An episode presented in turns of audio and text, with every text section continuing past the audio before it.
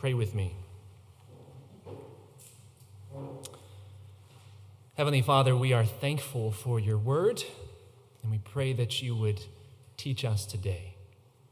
Any of my words that are not yours, may they fall to the ground and blow away, but may your word remain.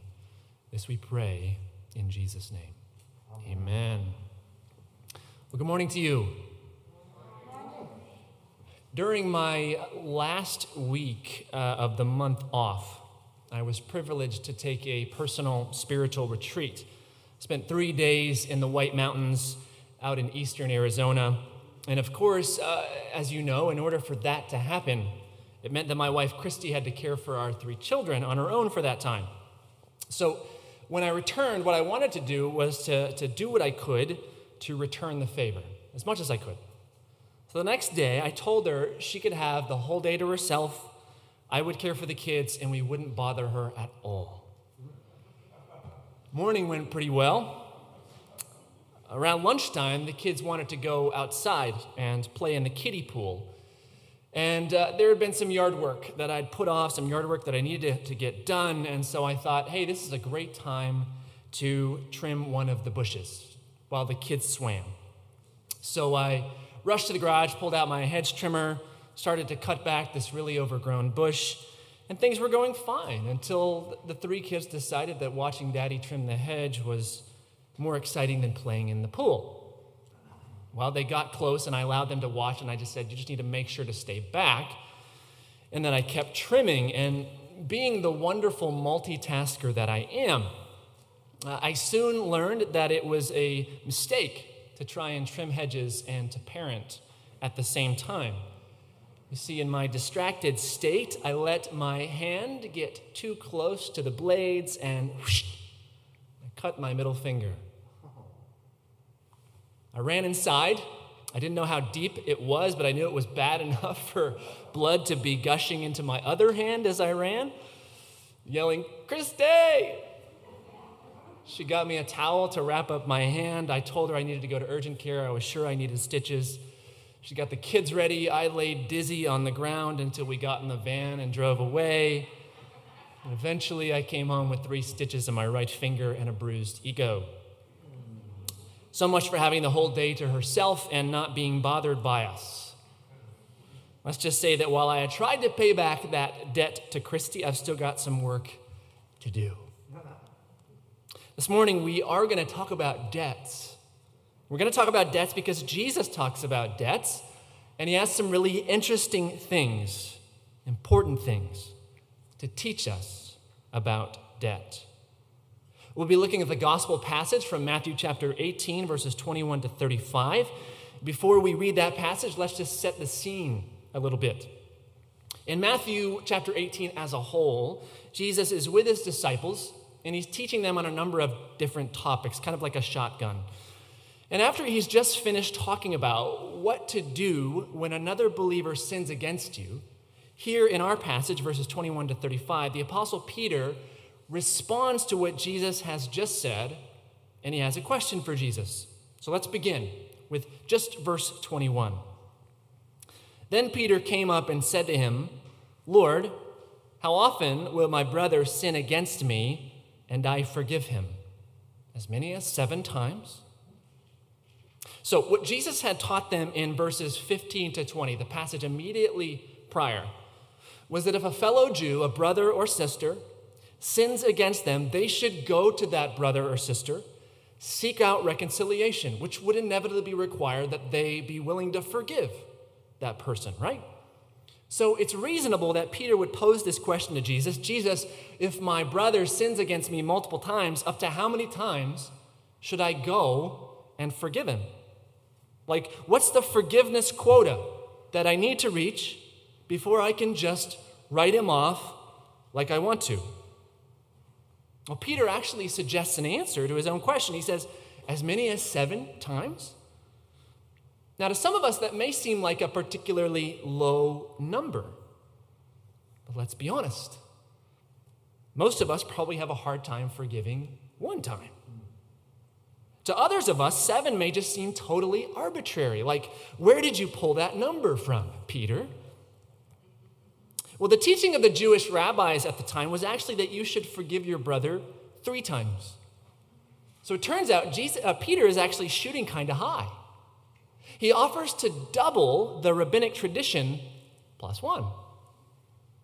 And I know you've probably heard this before, but Peter would have known that this number seven also had spiritual significance. It was a number that, biblically speaking, represents, signifies completeness.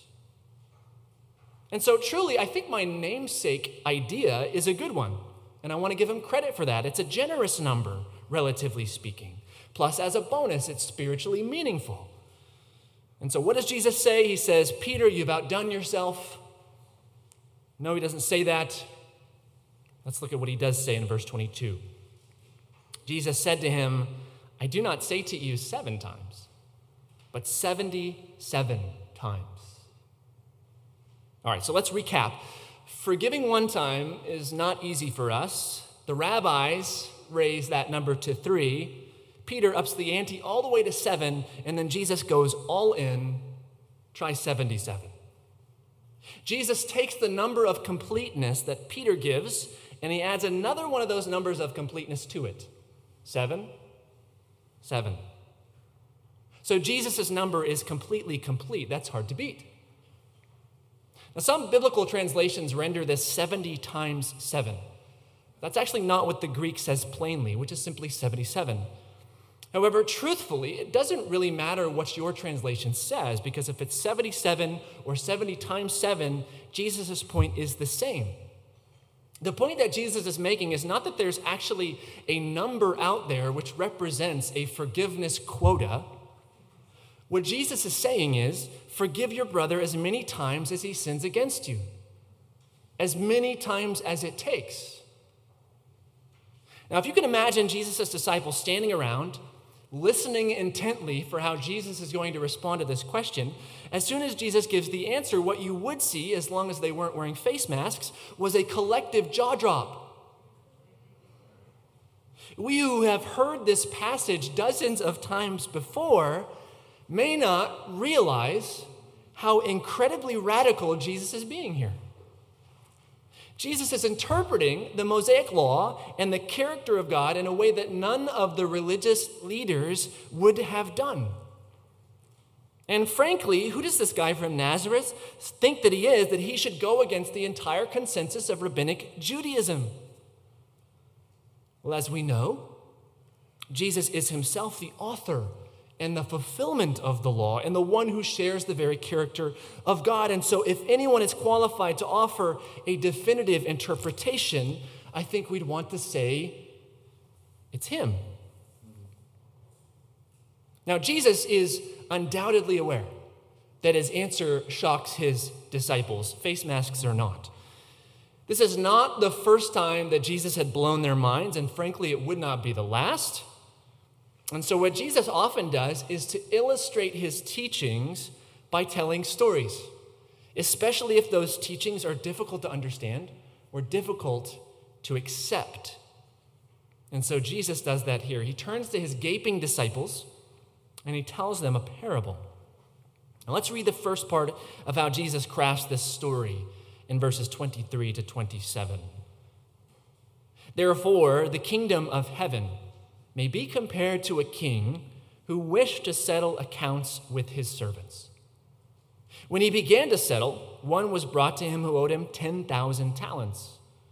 And since he could not pay, his master ordered him to be sold with his wife and children and all that he had, and payment to be made.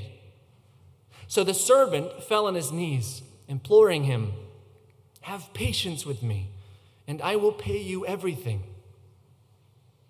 And out of pity for him, the master of that servant released him and forgave him the debt. Jesus starts this parable by saying, The kingdom of heaven is like.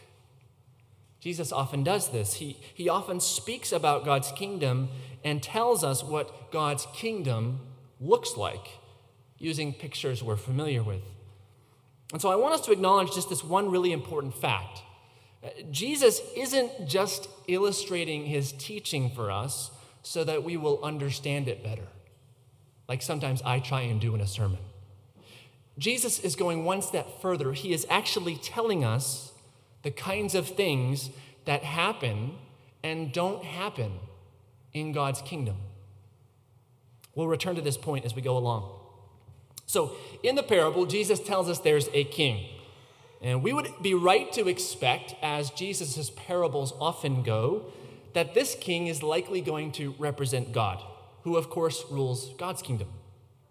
Jesus tells us that this king in the parable wanted to settle accounts with his servants. In other words, the time had come for the king's servants to pay back the money that they owed him. Now, we don't know how these servants came to be in debt to this king, but we can all understand, or most of us at least, understand what it's like to have debts. We've got mortgages and car payments and student loans and perhaps even credit card payments. And what if one day all of our lenders decided to come and collectively collect what we owe them? Well, that's a bit like what is happening here. Sounds like out of the blue, time for payment to be made in full. Verse 24 says that the servant, a servant, came before the king who had a particular debt to the tune of 10,000 talents. Now, it's, it's actually difficult for us to estimate how much this is exactly as an equivalent in US dollars. Some suggest as, as little as a few million, others suggest as much as hundreds of millions. Uh, but I want to give you a different angle on this.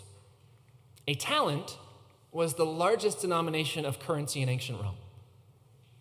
Moreover, 10,000, that word was the highest number which the Greek language had a specific word for at that time.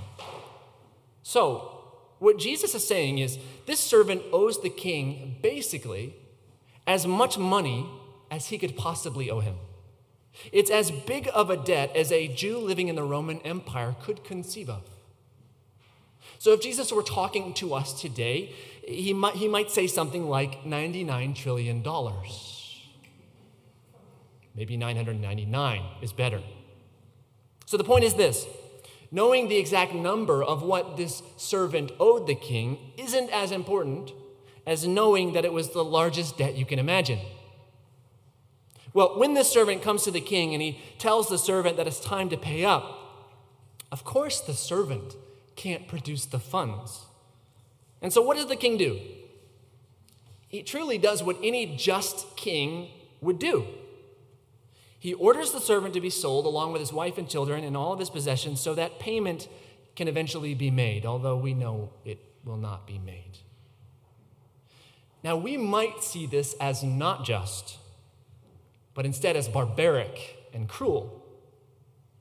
But would this not be a just way for a monarch to treat a servant, especially a servant with a massive unpaid debt?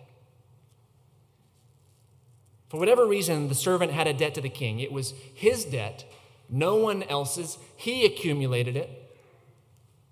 If his lender, who was also his sovereign, decided to collect, he would have every right.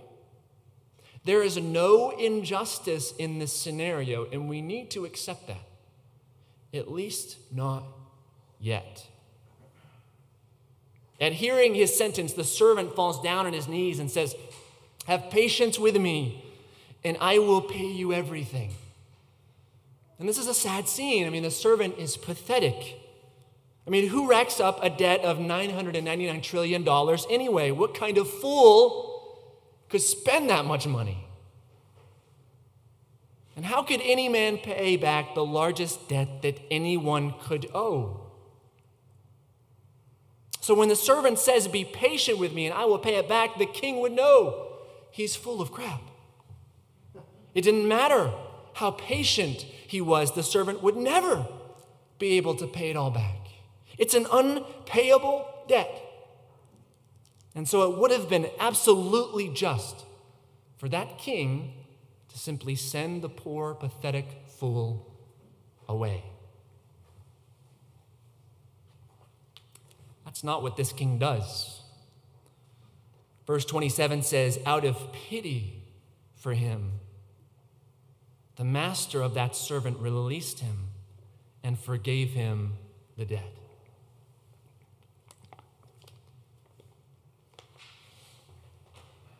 What king would do that? In what kingdom would that happen? Those are excellent questions. The kingdom of God is like a king who forgave a human being the largest debt that a human could owe. See, the king is a just king, but he's also a compassionate king. He would rather forgive than destroy. He would rather redeem a human soul than receive what he is owed. He would rather even pay the price himself. You see, because in this scenario, the servant may have not paid the debt, but someone did. The king paid a debt. He paid a debt he didn't owe, and it cost him 10,000 talents, as much as you could imagine. That is not justice. It's not justice, but it is unspeakable grace and mercy. And what an amazing king this is. Now, Jesus could have ended the parable right here, and we would all have this beautiful picture of the loving compassion of God toward human beings. But Jesus didn't do that because it would have left Peter's answer unanswered, Peter's question unanswered. So let's look at what happens next in verses 28 to 30. Jesus continues the parable. When that same servant went out, leaving the king, he found one of his fellow servants who owed him a hundred denarii. And seizing him, he began to choke him, saying, Pay what you owe. So his fellow servant fell down and pleaded with him, Have patience on me with me, and I will pay you. He refused, and he went and put him in prison until he should pay the debt. So, after this servant leaves the royal throne room, having just been forgiven by his sovereign for the largest debt that anyone could owe, he happens to run into another one of the king's servants. And turns out this servant actually owed money to the first servant. How convenient. Upon seeing this servant, the first servant gets enraged and he grabs the guy and he starts to choke him by the throat. Pay me what you owe me. Now, how much, might we ask, did servant two owe servant one? A hundred denarii is what Jesus says. Now, one denarii is approximately uh, one day's labor for a, a laborer. So, essentially, we're talking about a hundred days of a laborer's wages. If we were talking about that in terms of maybe our equivalent here, we may, may think that uh, $100 a day for a common laborer making minimum wage, therefore, times 100 days, $10,000. That's not nothing. What happens next is deja vu. The servant with the debt, he falls down on his face. He pleads with his lender, saying, Have patience with me, and I will pay you. We've seen this scene before, right? But it's here that things start to diverge. How long would it have taken servant one to wait in order for servant two to pay him back? Presumably, servant two could have paid it back within 100 days of work. That is, if he didn't have any of it available to pay on this particular day. Now, that's not a short time for servant one to wait, but at least it is within the realm of possibility for servant two to pay back servant one, right? Well, servant one wants nothing of it. He refuses to show pity. He refuses to show patience. He refuses to consider his own bank account, which now has 10,000 more talents in it than he ever should have. And instead, he takes his debtor down to the jail and he leaves him there until he could pay back the debt. Now, even if we forget what had just happened to servant one in the throne room of the king, we would still be able to tell that this guy's a bit of a you know what. But when we consider how this servant acted immediately after having received the most unmerited financial pardon that we can conceive of, it is then that we can see how extravagantly contemptible his behavior is. contemptible. We, as the audience, as we hear Jesus telling this parable, it is at this point that in our hearts we begin to desire judgment on this servant. We can all see how unjust he is. We sympathize with servant number two, and we want to see servant one punished, and that would be right. What should happen to someone like this guy? Let's find out in verses 31 to 34. When his fellow servants saw what had taken place, they were greatly distressed, and they went and reported to their master all that had taken place. Then his master summoned him, the servant, and said to him, You wicked servant, I forgave you all that debt because you pleaded with me. And should not you have had mercy on your fellow servant as I had mercy on you? And in anger, his master delivered him to the jailers until he should pay all his debt. Don't you just hate it when someone tattletales on you? I can remember getting so angry as a child when my sister would tell on me to my parents. Although, truthfully, as my sister would tell you more often than not, it was the other way around. Turns out, servant one is not a very covert guy. His fellow servants easily witness how he treats servant number two. And who do they report it to but the king? And infuriated as he should be, the king calls for the servant to be brought before him and then he rips him a new one. You wicked servant. I forgave you all that debt because you pleaded with me. And should you not have had mercy on your fellow servant, as I had mercy on you? That was a rhetorical question, by the way. The king orders the servant to be jailed for his debts until he's paid off every single talent. And as we've said, since repayment of the debt would not be possible, the sentence here is as good as death. This guy gets what he deserves, right? And we should be happy with the way this parable ends. The good guy wins, the bad guy loses, justice is served. That's the way it should be, right? Except that wasn't actually the end because I forgot a verse. Let me read that verse. Jesus says in verse 35 so also my heavenly Father will do to every one of you if you do not forgive your brother from your heart. It kind of changes my mood about this story. We knew that, that God is like the king in this parable, but what we didn't know until now is that we are like the servant. Whenever we do not forgive, we are just like the servant. Jesus is telling a story about us. Can that really be? Can that really be what Jesus means? That my heavenly Father will do this to every one of you? I want to ask you this question. In the parable, how many times should the king have forgiven his servant? One? Three? Seven? 77? 10,000? The answer is zero. The answer is zero. He literally owed the servant nothing. The servant owed him everything in turn. Now, let me ask you a slightly different question How many times should God forgive you? The answer to that question is also zero. Zero.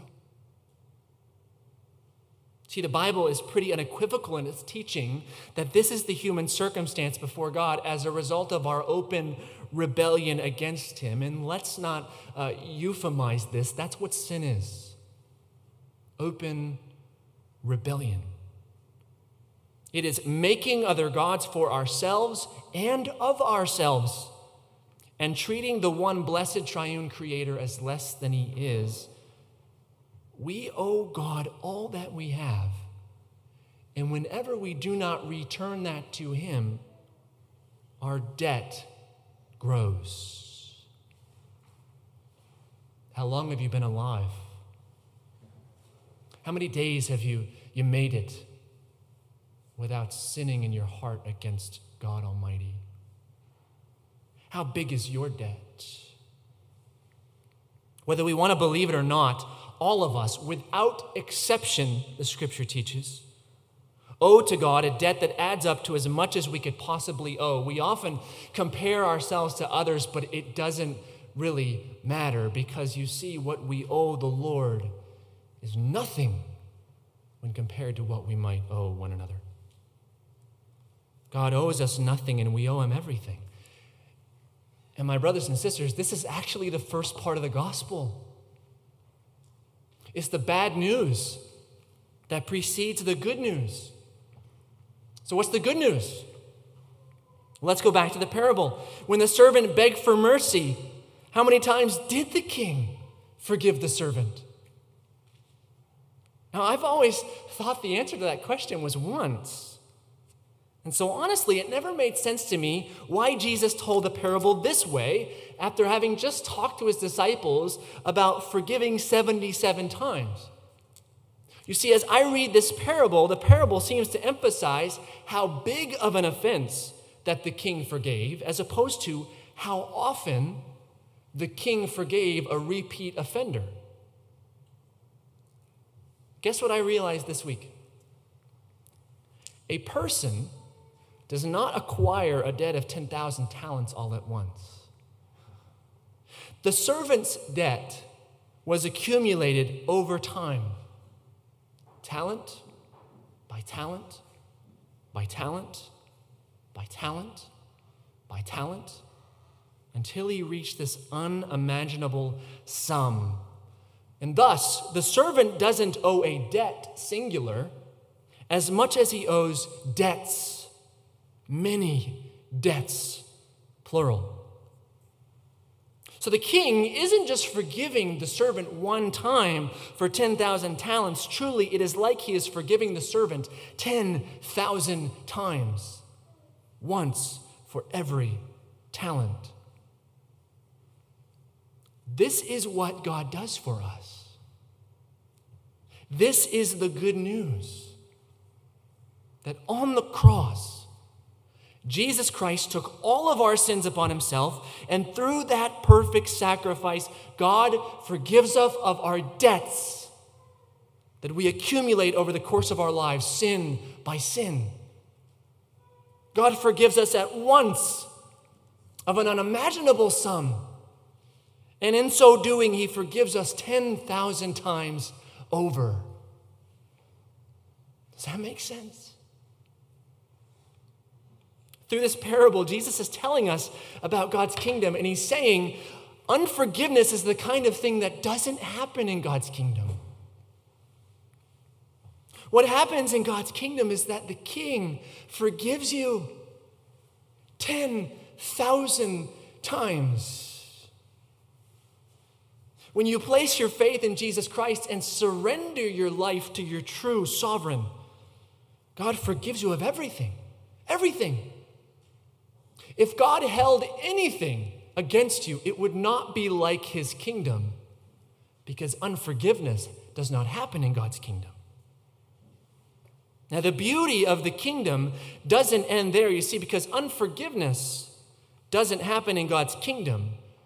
Because of that, all of the kingdom's citizens must relinquish the unforgiveness that they themselves harbor in their heart if they wish to enter it. In God's kingdom, all is forgiven, yours and theirs. Every single Sunday, we pray the Lord's Prayer Forgive us our debts as we forgive our debtors. By grace, through faith in Christ Jesus, God forgives the debts of sin that we owe him. And thus, by grace, through faith in Christ, it is as much an act of faith. We forgive the debts of others which they owe us. Because here's the truth as much as we've been hurt, as much suffering as we've experienced at the hands of other human beings, a human being could never owe you and me what you and I owe Almighty God. Therefore, if God has forgiven your unforgivable debt, then how should you live? Jesus is very blunt in this parable. We don't often like to read Jesus' words when he talks like this. And yet, because he's so blunt, I think it is right for me to also do the same. If you claim to be a Christian, if you claim to have been saved from your infinite debt to God, and yet you are still unwilling to relinquish the debts that other people owe you, I don't doubt that you are living in some kingdom, but it is not God's. It is not God's kingdom. I want to urge you, as your pastor, treat this matter as seriously, as urgently as your Lord and Savior does here in this passage. In this parable, Jesus gives us the imperative of forgiveness. We must forgive others because we have been forgiven by God, but I want us to not forget that God's forgiveness is also the empowerment for our own forgiveness. Meaning, we can, we are able, we have the power to forgive others because we have been forgiven. What joy and power comes from the recognition that all of our debts are canceled through the precious blood of Christ. That our death sentence is reversed and in its place, we have eternal life. That's not just, but it is unspeakable grace and mercy. If we have experienced the gospel, truly we will see that where we once had an immeasurable debt beyond forgiveness, now we have an immeasurable treasury from which to forgive we won't run out of grace from which to forgive. So I want to simply call you into this prayer this week. Very simple prayer. And this is how I'll close. Lord Jesus Christ, help me to live in the joy and power of your forgiveness. Forgive me my debts as I forgive my debtors. Amen.